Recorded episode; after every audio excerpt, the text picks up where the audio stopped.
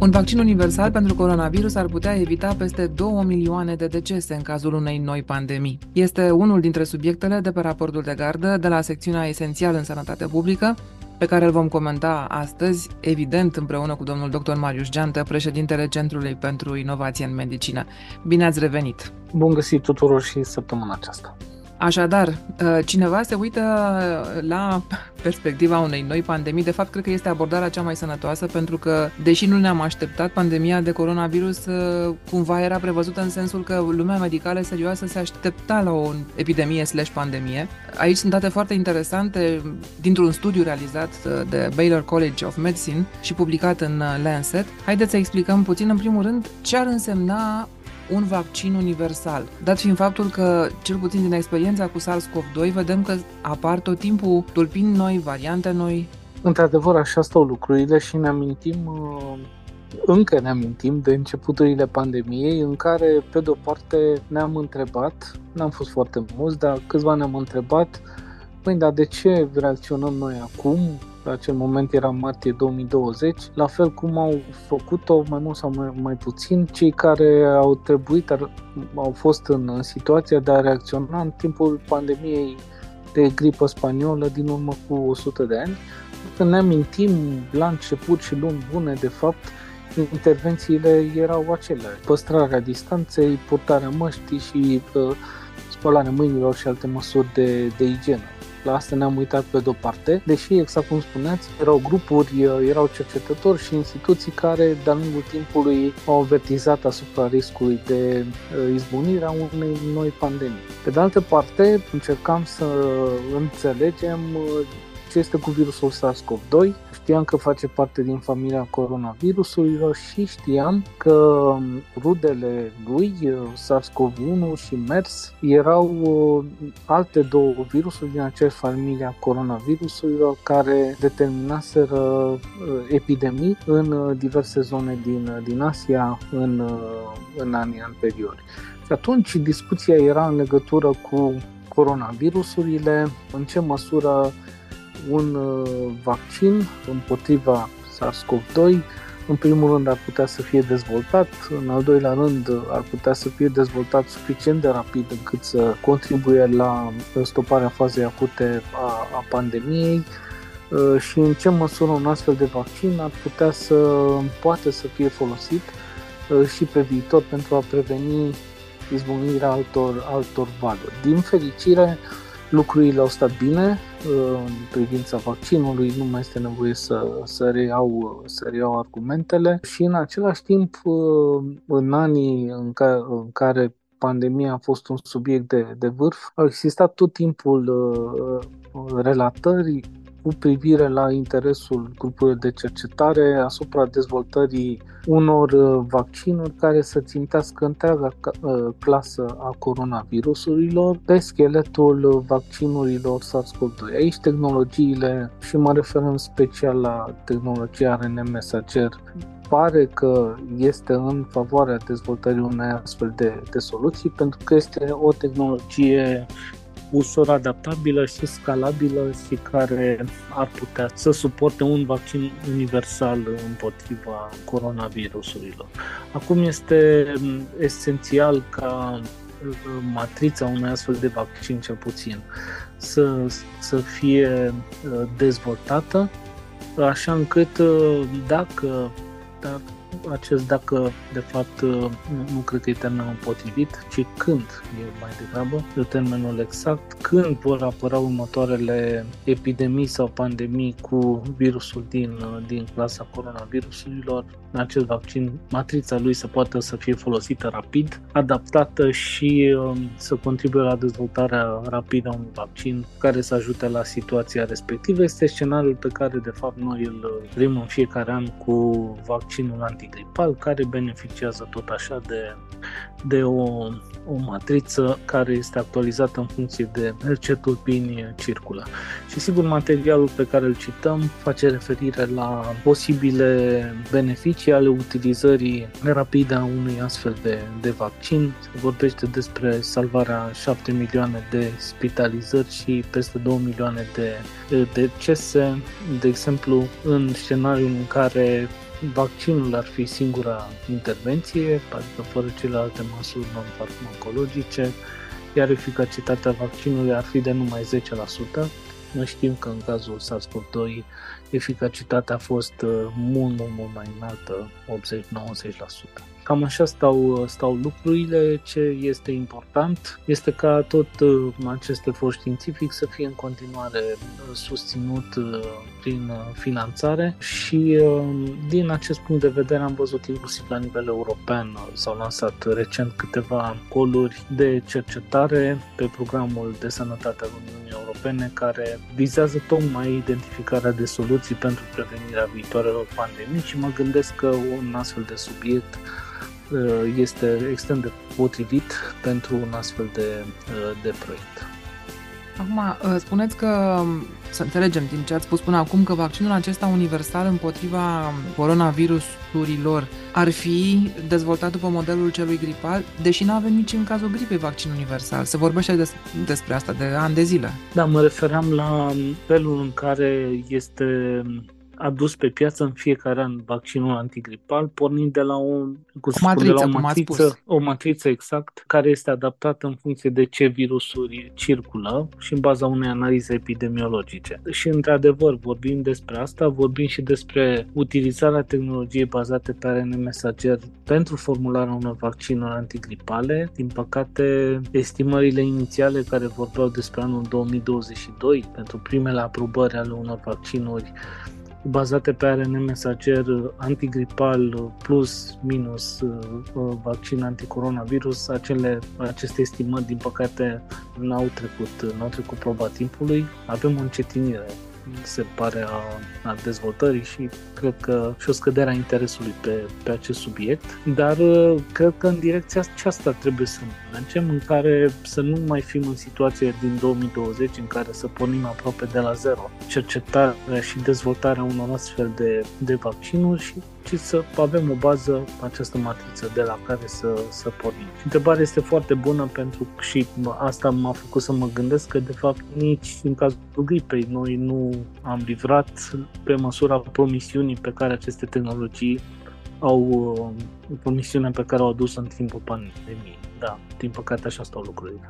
Da, poate că am fost puțin prea optimiști, sau mă rog, specialiștii au fost puțin prea optimiști în momentul acela, dar pe de altă parte stau și mă gândesc, așa cum noi am mai vorbit despre faptul că tehnologia asta ARN mesager va fi folosită și pentru alte tipuri de tratamente, medicamente, vaccinuri. Poate că, mergând acum în sens invers, avem tehnologia asta, poate că să reluăm ideea de vaccin universal și în cazul uh, gripei, pentru că până acum vaccinurile antigripale se făceau clasic, nu?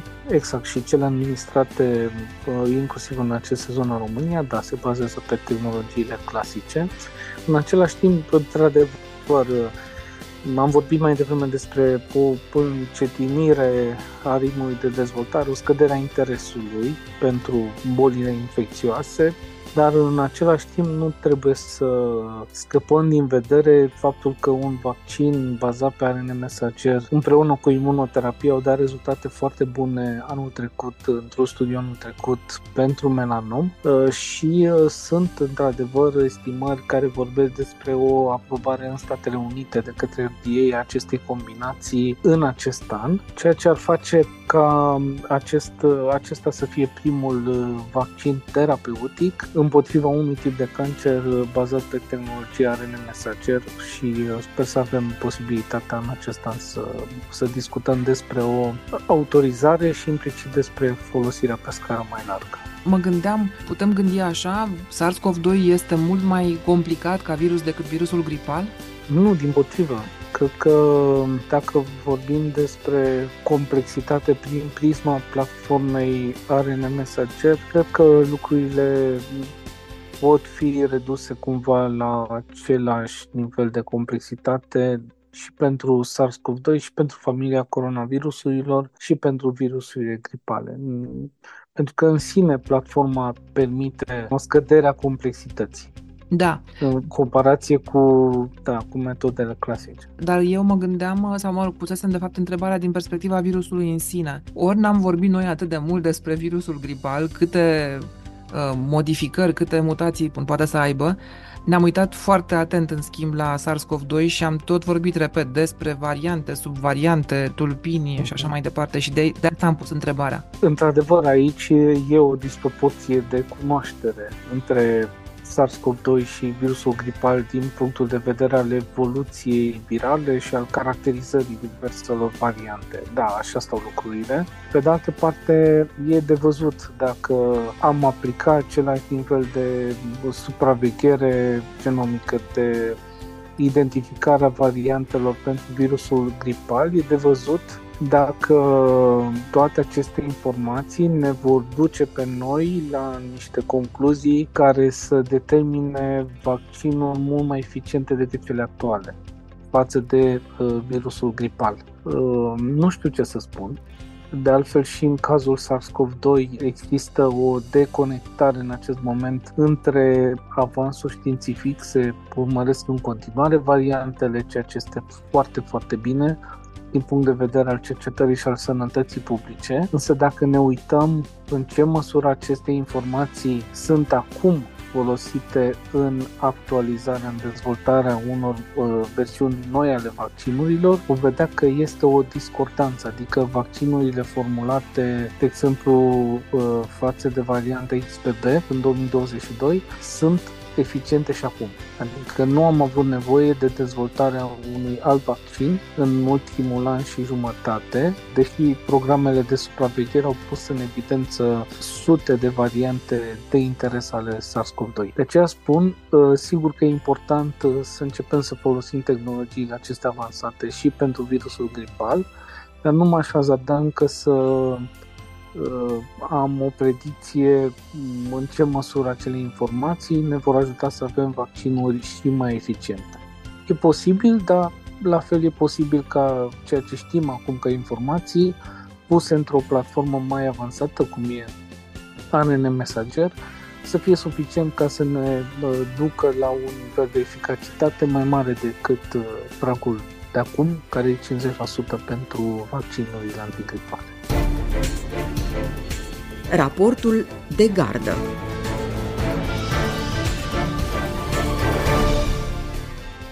Reluăm uh, un subiect, o temă pe care am mai discutat-o în timpul pandemiei, uitându-ne la ce fac alții și nu facem noi, n-am făcut nici atunci și cred că nu facem nici acum, și anume la uh, modul de transmitere al uh, virusului SARS-CoV-2 prin testarea apelor uzate.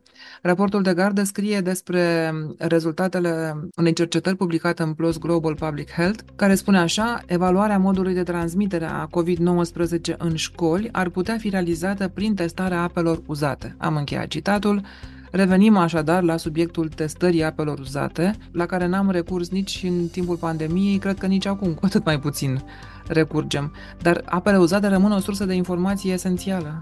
Așa este și de fapt mă pregăteam să spun că este subutilizată în România, de fapt cred că este ignorată și aș merge puțin mai, mai departe ca cei care ne ascultă să nu înțeleagă, să nu rămână doar cu ideea că ar trebui să testăm apele uzate ca să vedem, eu știu, care este încărcarea cu material genetic de la SARS-CoV-2 și să înțelegem cum spuneați, cum se transmite COVID-19, în cazul știrii de față în școli, dar, mă rog, și, și în cartiere, în alte instituții și așa mai departe. Dincolo de SARS-CoV-2, analiza apelor uzate poate să aibă valoare și uh, în alte contexte epidemiologice, vorbeam mai devreme despre infecțiile gripale, virusul gripal poate să fie identificat. O altă situație, cred de mare interes, este rezistența uh, la antibiotice a bacteriilor. Genul acesta de, de analize pot să dea indicații extrem de importante în privința rezistenței antimicrobiene. De exemplu, dacă s-ar testa apele uzate din uh, zone unde există spitale sau, uh, sau clinici medicale, nu? sau de ambulatorii și așa mai departe. De de altă parte, prin analiza apelor uzate poți să ai informații despre consumul de droguri, de exemplu, sau despre consumul în exces al unor anumite medicamente.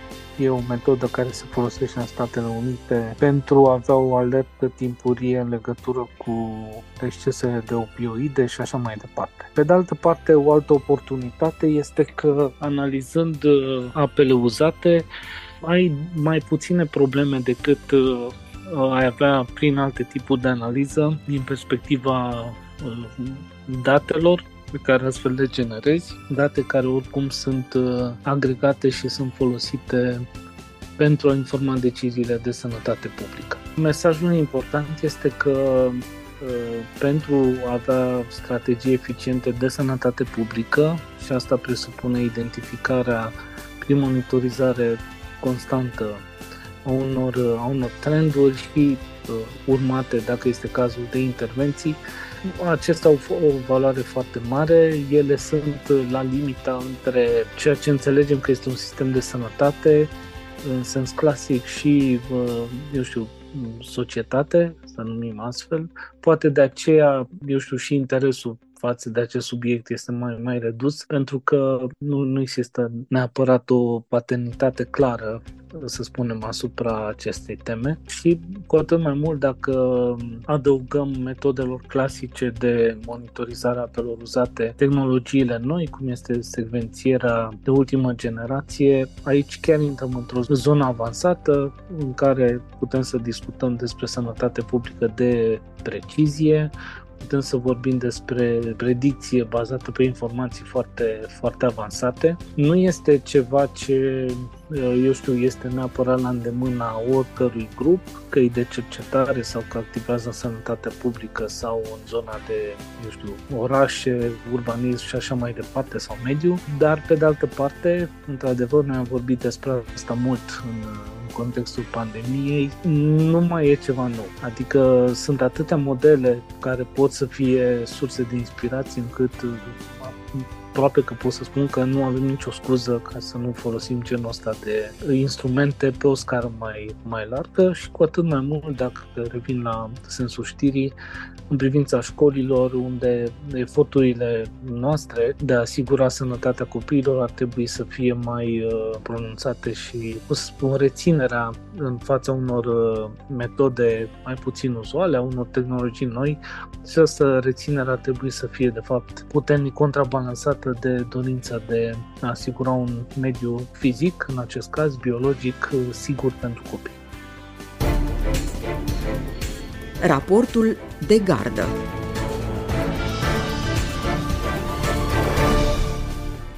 Ieșim din zona aceasta de SARS-CoV-2, pandemie, COVID, pentru că raportul de gardă mai are și alte subiecte foarte interesante. Iată, unul legat de rezistența anti, antimicrobiană. Se pare că nu doar antibioticele sunt uh, de vină pentru asta, ci și factorii genetici. Infecțiile bacteriene rezistente la tratament sunt determinate și de factori genetici, pe lângă utilizarea antibioticelor, scrie raportul de gardă. Și nu știu dacă asta complică sau simplifică problema ar trebui să o simplifice, deși aparent o complică, nu? Așa pare, pentru că știam în mod clasic că interacțiunea aceasta între, între antibiotice și bacterii este mai, mai ușor de înțeles sau cel puțin nu are atât de multe variabile, iar acum intervin și factorii genetici printre aceste variabile și înțelegem cu toții ce înseamnă asta. Înseamnă că avem un grad destul de mare de incertitudine, cel puțin pe moment, și asta spune și știrea de pe raportul de cantă. Sunt încă multe întrebări aici, dar este un lucru sigur că dacă vom reuși să răspundem uh, la cât mai multe dintre aceste întrebări, vom fi din ce în ce mai aproape de a înțelege, pe de-o parte, cum apare detaliat, în profunzime, rezistența la antibiotice și, pe de altă parte, care ar putea să fie mecanismele noi pentru dezvoltarea de noi clase de antibiotice sau pentru utilizarea mai eficientă a unor uh, antibiotice care poate deja există. Că de fapt la urmă noi asta trebuie să ne intereseze pe toți, cum facem să avem la dispoziție cât mai multe antibiotice care să fie eficiente și pe care să le folosim în situații medicale foarte bine definite.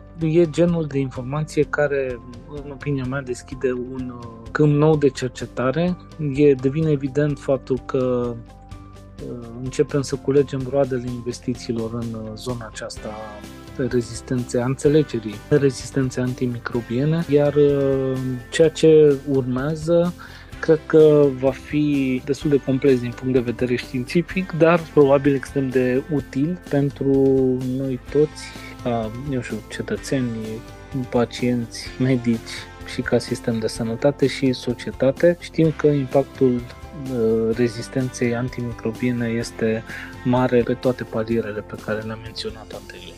Haideți să dăm și câteva detalii, pentru că e foarte interesant uh, tot articolul și toată cercetarea e foarte interesantă. Rezultatele au fost publicate în uh, Lancet Microbe. S-a analizat impactul folosirii antibioticelor uh, asupra dezvoltării bacteriilor cu mutații la, de rezistență. S-a uitat pe ultimii 20 de ani din Marea Britanie și Norvegia. Norvegia doar pentru că de acolo vin instituțiile implicate, nu pentru că ar fi o situație mai specială, nu? Da, și au, au date. Au date, Universitatea exact. din Oslo și Institutul Sanger din, și Universitatea Cambridge din Marea Britanie. S-au examinat 700, peste 700 de probe de sânge, alături de, scrie raportul de gardă, aproape 5.000 de probe bacteriene secvențiate anterior pentru a înțelege răspândirea E. coli rezistentă la antibiotice.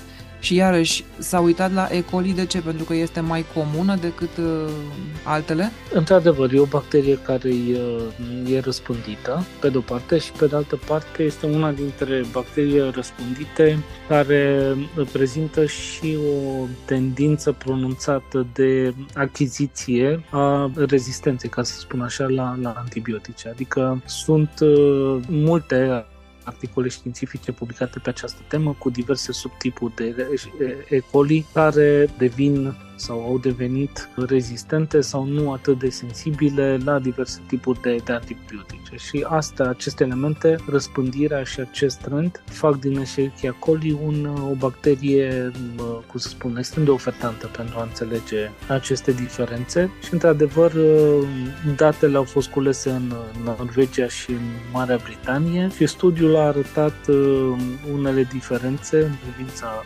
rezistenței la antibiotice în funcție de modul în care sunt utilizate antibioticele și exista această idee că o rezistență mai mare la antibiotice este asociată cu un consum mai mare de antibiotice. Aceasta este, dacă vreți, dogma rezistenței la antibiotice, așa cum, cum o știm da. de foarte mult timp, dar este, există o situație, tratamentul cu trimetoprim, este un, un antibiotic clasic, e cunoscut de foarte multă vreme, care este utilizat în cazul studiului s-a dovedit că era utilizat la un nivel superior în Marea Britanie, dar nivelul de rezistență al bacteriilor nu a fost atât de mare sau mai mare decât cel din, din Norvegia, cu toate că utilizarea era mai, mai frecventă și această constatare este una dintre constatările extrem de puternice care uh, i-au făcut pe cercetători să,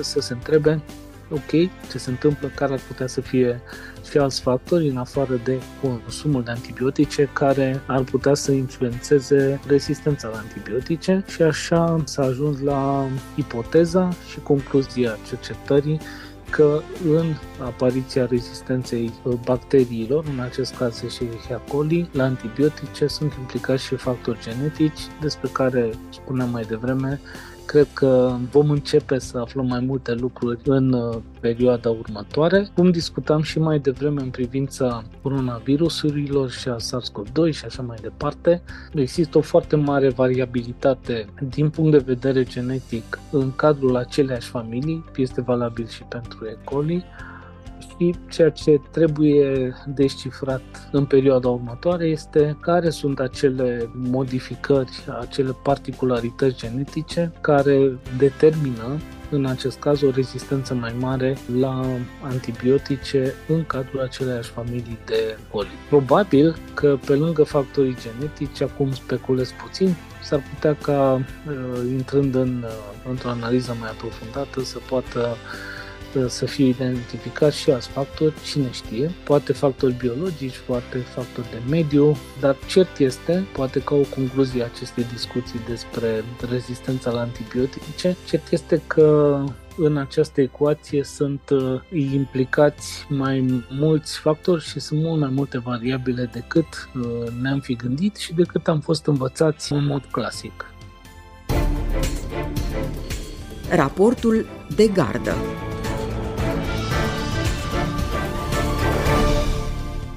Mai comentăm uh, două subiecte, două știri de pe raportul de gardă de la Esențial în Sănătate Publică. Un studiu recent publicat în Nature uh, atrage atenția asupra nevoii de noi politici de sănătate pentru combaterea fumatului pasiv și de asemenea pentru intervenții de sănătate publice uh, țintite în funcție de categoriile de risc, după cum scrie raportul de gardă. Asta pentru că mm, estimările arată că aproximativ 37% din populația globală este expusă la fumatul pasiv, cei mai vulnerabili fiind femeile și uh, uh copiii, 1,3 milioane de decese asociate. Uh, noutatea, de fapt, vine sau constă în ce? Sigur, despre fumatul pasiv noi uh, știam că e implicat în uh, creșterea riscului de boli cardiovasculare, pulmonare și apariția unor forme de cancer. E un lucru pe care îl știam. Studiul despre care discutăm aduce, cred, cel puțin două elemente. Odată este acest procent foarte mare, 37% din populația globului care este expusă la fumatul pasiv. Este foarte mare pentru că ne arată cât de mare este numărul de fumători încă, în ciuda deceniilor de acum, de politici antifumat la nivel, la nivel global. Sigur că lucrurile s-au mai schimbat în statele europene, mai ales în vest, în Statele Unite, dar la nivel global constatăm că un număr mare este expus fumatului pasiv și apoi uh, materialul ne arată, de fapt, cele două grupe vulnerabile, femeile și copiii, mai ales copii, care sunt uh, expuse fumatului pasiv. De aici deducem că, uh, de fapt nu deducem, dar știm că numărul de bărbați fumători este mai mare decât numărul de, de femei care fumează. Asta ne arată că, în, de exemplu, într-o familie sau oricum într-un context uh, social, mai degrabă cei care fumează sunt, sunt bărbați, iar femeile și copiii sunt la risc din cauza acestei expuneri pasive și Articolul uh, aduce în discuție modalitățile acestea de, care ar trebui să fie din ce în ce mai eficiente de protecția copiilor și a femeilor în fața fumatului pasiv, tocmai pentru a reduce riscul pentru bolile pe care le menționam anterior, cu un accent particular uh, pe cazul copiilor, în care, pe de-o parte, avem aceste riscuri pentru sănătatea lor, sănătatea fizică, dar pe de altă parte expunerea la un mediu care favorizează fumatul, poate chiar îl încurajează, oricum, în care fumatul și țigările sunt prezente, un astfel de mediu, în mod clar, uh, îi uh, are potențialul să-i, uh, să-i facă și pe copii să îmbrățișeze acest comportament sau să încerce uh, să, să fumeze și asta, da, impactează uh, campaniile de renunțare la fumat. Ideea este să avem cât mai puțin și obiectivul este să avem cât mai puțin copii în fiecare generație care sunt expuși la fumat, se apucă de fumat și așa mai departe, ori uh, acest obiectiv este foarte greu de atins în contextele pe care le-am menționat.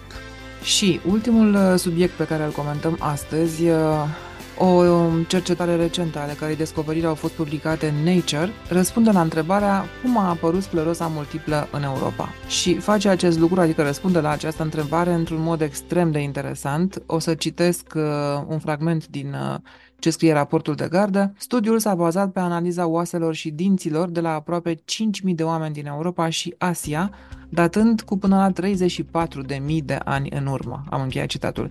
Evident că a fost comparat ADN-ul, dar a fost comparat ADN-ul uh, uman antic cu probe de ADN din timpurile noastre, mai scrie raportul de gardă, și ceea ce este foarte important este um, faptul că studiul oferă rezultate importante despre originile sclerozei multiple și a altor boli autoimune. Mi se pare fantastic că poți face analiza ADN-ului vechi de 34.000 de ani. Da, este fantastic că putem să facem asta. Este fantastic în același timp și că putem să punem în legătură genul acesta de informații cu potențiale beneficii pentru starea de sănătate. Categoric. Iar uh, studiul acesta se uită la scleroza multiplă, alte boli autoimune, scleroza multiplă. La rândul ei poate fi încadrată în, în această categorie, cu promisiunea că astfel de uh, cercetări merg mai departe și probabil vom avea mai multe informații și despre ADHD, despre autism, despre depresie, schizofrenie, tulburarea bipolară. Spun acest lucru pentru că am urmărit de ani buni, în paralel cu ceea ce se întâmplă în domeniul genomicii, al geneticii, al genomicii în relație cu sănătatea umană, am urmărit felul în care astfel de informații ne ajutau pe noi să înțelegem migrația popoarelor, formarea anumitor, anumitor populații. Sigur, e fascinant să poți să înțelegi cu instrumentele unei uh, științe cum, cum este genetica, cum este genomica, să înțelegi uh, cum au migrat popoarele acum sau populațiile acum uh, mii de ani. Sigur, e important din punct de vedere, din punct de vedere istoric, dar tot timpul am simțit că um, informația asta ar trebui să fie folosită și în altfel. Iar în ultimii ani am remarcat din ce în ce mai mult o tendință care, formulată succint, ar putea să sune în felul următor. Trebuie să includem populații cât mai diverse în toate studiile care implică uh, genomul uman, cum ar fi Genome of Europe sau alte inițiative de cercetare de acest fel, pentru că este important ca să obținem genul acesta de informații detaliate despre materialul genetic, al cât mai multor populații, etnii și așa mai departe, pentru că aceste diferențe, de fapt, pot să aibă un uh, răsunet și din punct de vedere al sănătății. Fie că vorbim despre un risc crescut pentru anumite, anumite boli, iar în Statele Unite, unde proiectele de genomică umană sunt avansate, avem deja indicii despre populațiile latino sau populațiile de origine uh, afroamericană care sunt la risc, de exemplu, mai, mai mare de, de cancer de prostată, e doar un exemplu.